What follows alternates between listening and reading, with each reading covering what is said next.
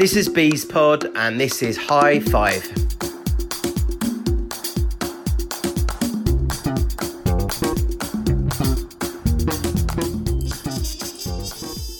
This is Stephen Cranfield reporting from The Hive following the game between Barnet FSC Halifax Town. Barnet FC started the game with the same starting 11 who commenced the game against Boreham Wood. And that meant that Jack Barrow, recently recalled from Dorking, had another start. We played 3-4-1-2 with Loach in goal, Johnson, Reynolds and Harry Taylor at the back, Jack Taylor and Dunn in the middle, wing-backs of Tondra and Alexander, Wesley Fonguck playing just behind our strike force of Akinola and Barham. We started the game pretty well. Jack Taylor was instrumental in a number of positive moves. We looked generally dangerous, especially down the left-hand side when Tondra and Akinola combined. But unfortunately, we got undone on the break as their short and very effective number 23 managed to score at the far post in the first half. This was, to be honest, a little bit unfair given that Jack Taylor had forced an excellent save from their goalkeeper before that and that generally we had the better of the play.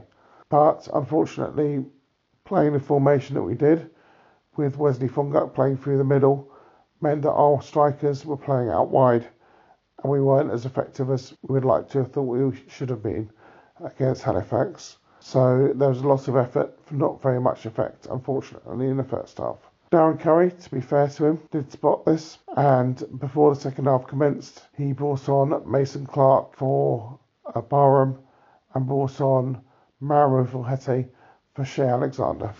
This was, I think it's fair to say, a fairly positive move. I'd say Mauro had one of his better games for us this season, and also that Mason Clark was doing a lot of the excellent work down the right-hand side in terms of getting the ball, getting it to the byline and putting crosses in, which caused a lot of danger for the opposition team. With that in mind, Mason Clark, on one of his many runs forward, managed to put the ball across. It deflected across and Jack Taylor poked it home. Bearing in mind that Jack Taylor put an absolute worldie in the top corner in the first half, this wasn't the greatest goal for him, but it was effective in that we equalised.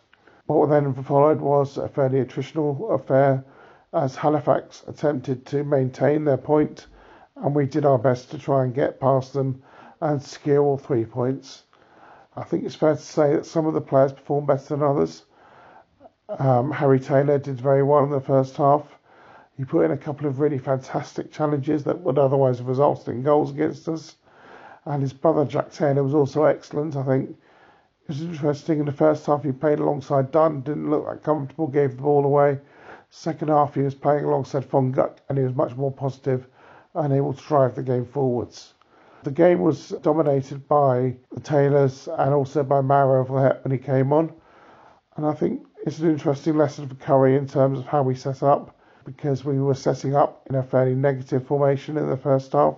In the second half, we really went for it. Unfortunately, I don't think Wes had the greatest of games. I think a lot of the time you can tell that there's a lot of willingness and a lot of enthusiasm and a lot of natural physical ability, but he didn't actually finish anything off.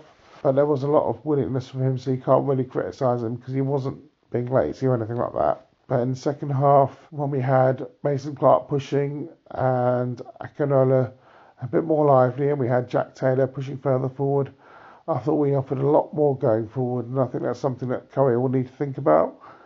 I think if he is going to persist with Fonguck through the middle, he needs to think about how that's going to impact on the other strikers, and that's something that I think generally we need to think about in terms of whether it's tactically the right decision.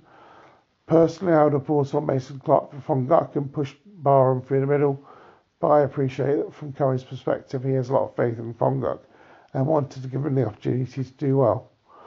Difficult to be too critical because I think we had the better of the game. I think the important thing to take from this is we're unbeaten in 7 and there's some players coming back, so by the time we now play our next league game we will have Sweeney and Coulthurst available, and hopefully that will mean that we're able to influence things better in terms of our defensive and our offensive capacity. But overall, I'm not too discouraged. I thought it was a decent display and hopefully we'll see more of it in the future. Cheers. Bye.